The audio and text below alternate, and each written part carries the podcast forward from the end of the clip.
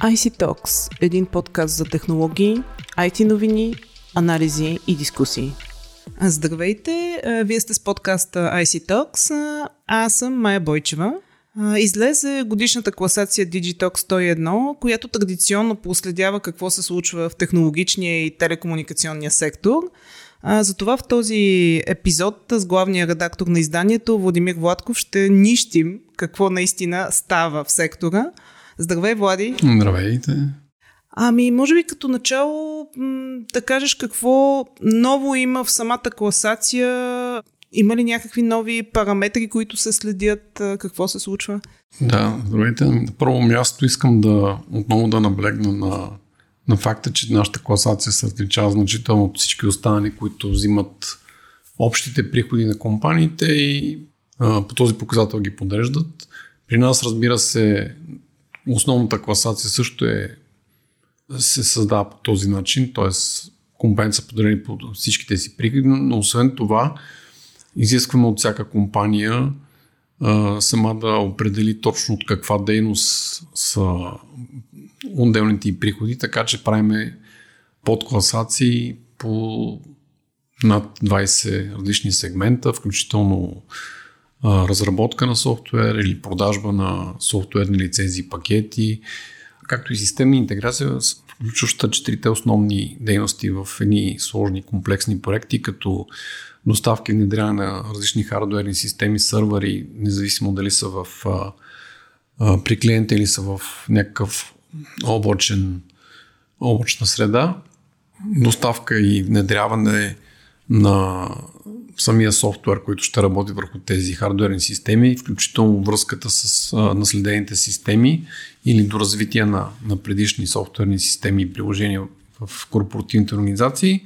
Комуникационната част, която все по-често включва и а, решения за киберсигурност, защита на данните и разбира се услугите, което именно е самата интеграция на всичките тези системи, плюс обучение на служителите на потребителя. Освен това имаме подкласации за дистрибуцията на ИКТ решения. Те пак включват различните системи, но дистрибуцията си е един цялостен отделен пазар. При други класациите тези фирми се определят като търговци. Но при нас все пак това са си IT компании, които в по-голямата част от случаите изпълняват ролята на посредник между системните интегратори и производителите на, на такива системи. А, имаме отделна класация за доставчиците на а, аутсорсинг IT услуги, ITO, така наречените, като тук не включваме аутсорсинга на бизнес процеси, BPO, което а, също е доста голям пазар, но ние гледаме да се специално върху IT сектора – Разбира се, телекомуникационните оператори са също един много голям сегмент, въпреки че много голяма част от тях вече се стремят да отидат към някакъв по-дългоносен бизнес, не просто само пренос на данни и свързаност. И а, евентуално някакви хостинг услуги, а гледат да разработват а, решения и да навлизат в все повече в проектния бизнес, да създават комплексни решения, което им носи едновременно допълнителна добавена стойност по-висока и квалифициране, разбира се, на екипите, изграждане на по-дългосрочна връзка с клиента, не просто някакъв договор, който имат примерно двогодишен, годишен за, за доставка на, да кажем, на мобилен интернет или на фиксиран интернет, а по-скоро съвместно с клиентите, както останалите системни интегратори, да развиват а, отношенията си на база на технологии, които те, те първо внедрят, като IoT, а, 5G и други технологии. Та в тази връзка всички компании от класацията показват ръст и то доста сериозен спрямо 2020 година. Въпреки, че 2020 година наистина беше пандемична и тогава имаше част от компаниите, които бизнес им спадна, но, но бяха значително по-малко, отколкото а, компаниите от другите сектори. А, също време от тази година ръстовете са двуцифрени и то над 20%.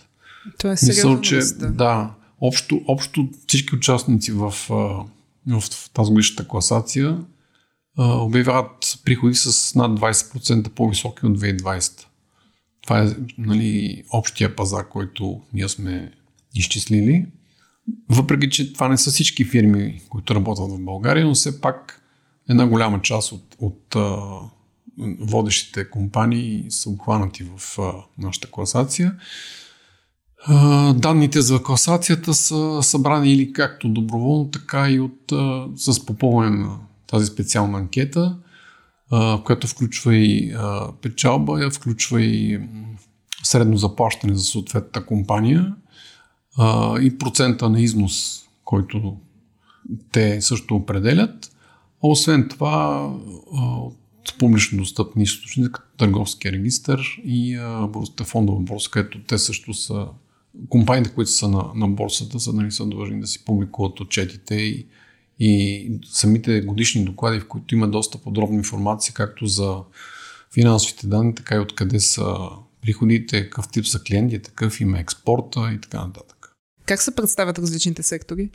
Ами най-добре, както се очаква, се представя софтуерния сектор, т.е.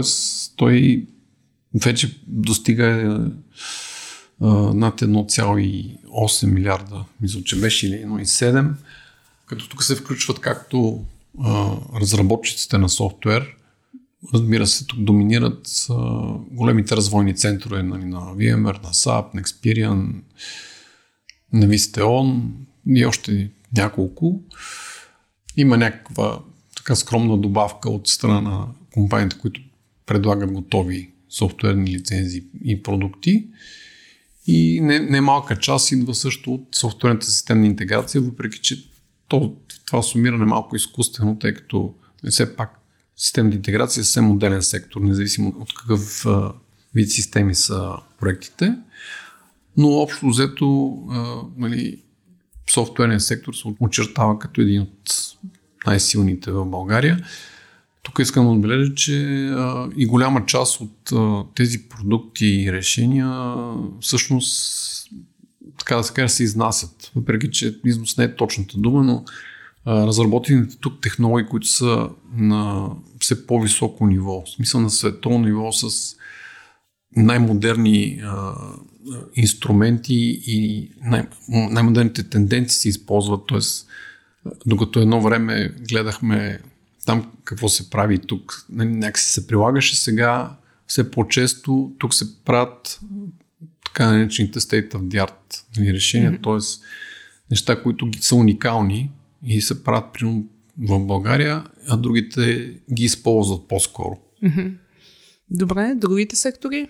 Ами системната интеграция е интересна, тъй като а, доскоро в нея преобладаваха проекти, които са в българска, българската индустрия и предимно бях ориентиран към ERP системи в най-различни сектори, но предимно в а, по-големите компании, mm-hmm. които не можеха да си позволят. Сега се вижда, че а, проекти се изпълняват в а, най-различни точки на света. Първоначално, примерно преди 2-3 или 4 години, такива компании са вече са спечели някакъв клиент, демонстрирали са възможностите да внедряват технологии, да, да доразвиват проектите.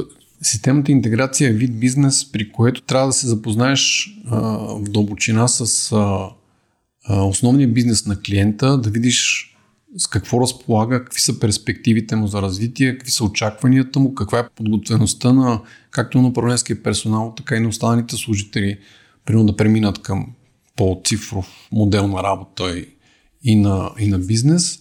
И, и по тази причина, след като вече си внедрил някакво решение, този клиент ти остава твой, да не е за винаги, няма такова нещо като за винаги, но, но в крайна сметка, след като си внедрил добре системата и тя им върши полза, винаги се обърнат към тебе. Защото тук е разликата с, нали, с държавната администрация, при която за всяка система се обявява търг.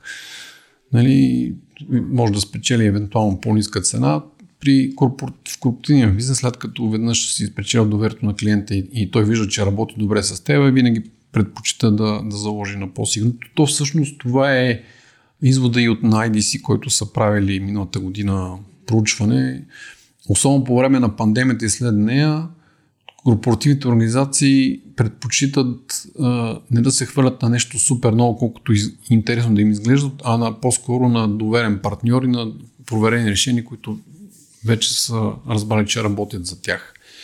Това от една страна така малко удря по посока на стартъпите, които, как, както знаем, винаги се стремят да измислят нещо много по-различно от това, което вече го има на пазара.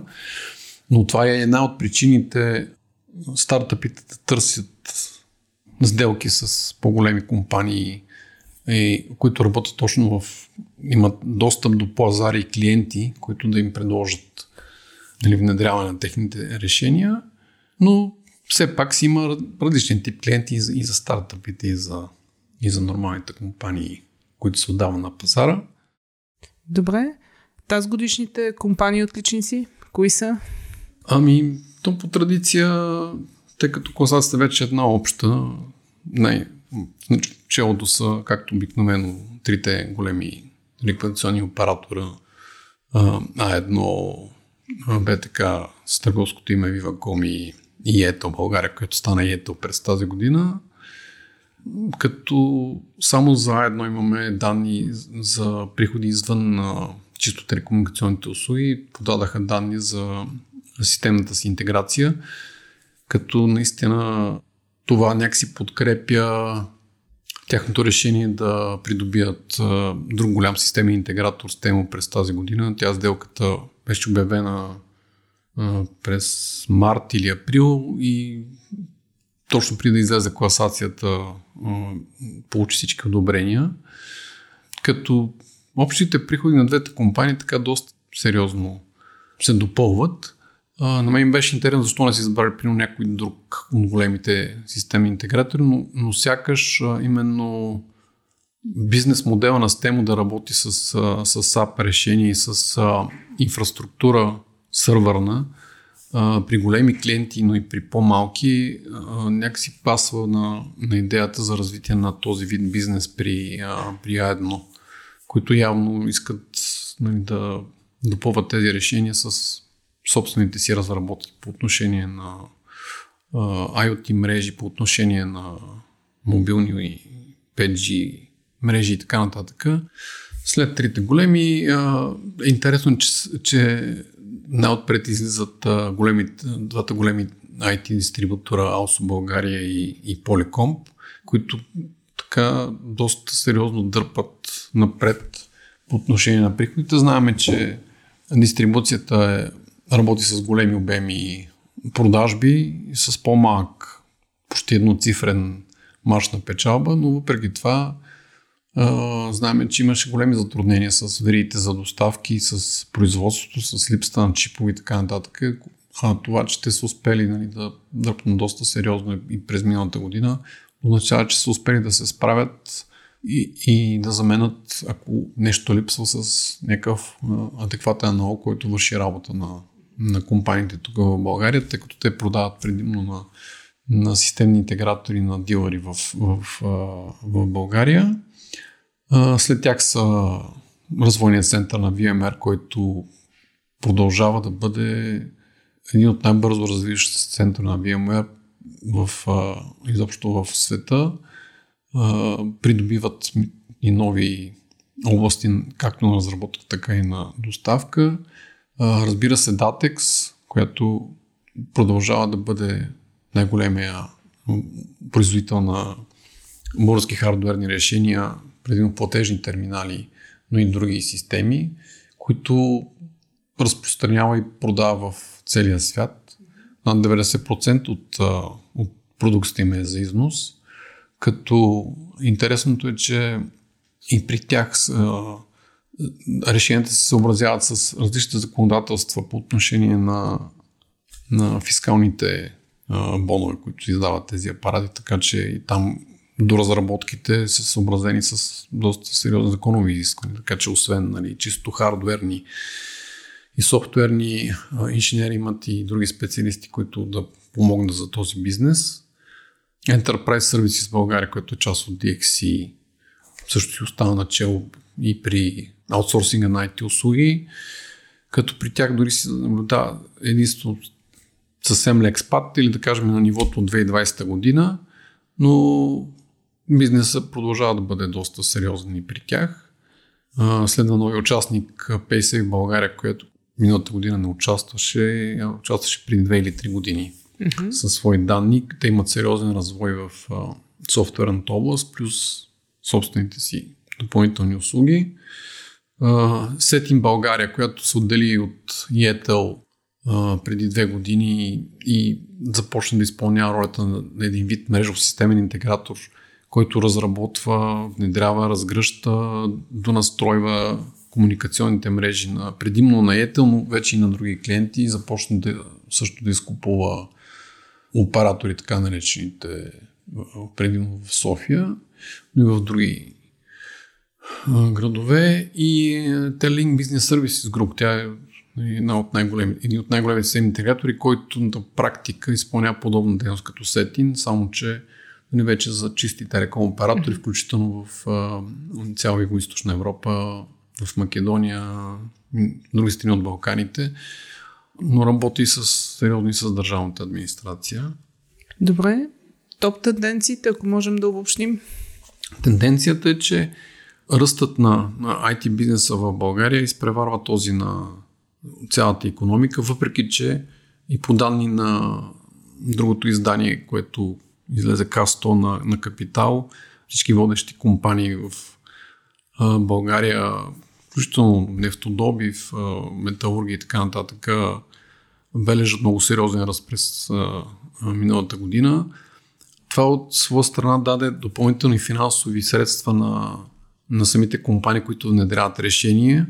Така да се каже, даде рамо на, на техните а, проекти за цифрова дигитализация mm-hmm. или за или за доразвитие на някои неща, които бяха стартирали преди това.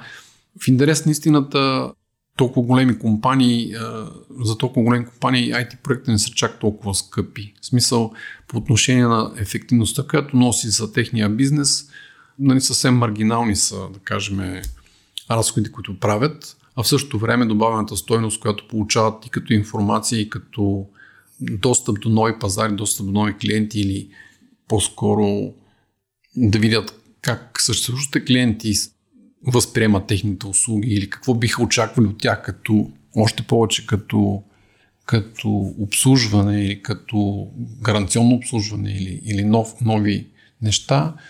Това всичко им дават новите системи, които българските фирми разработват и внедряват. А второто нещо е много по-голяма печалба. Тъй като и за, за България, пък и за по принцип за IT сектора основният разход са заплатите. Там няма кой знае какви други материални разходи, които да правят инвестиции, да кажем в сгради, в оборудване, транспортни средства.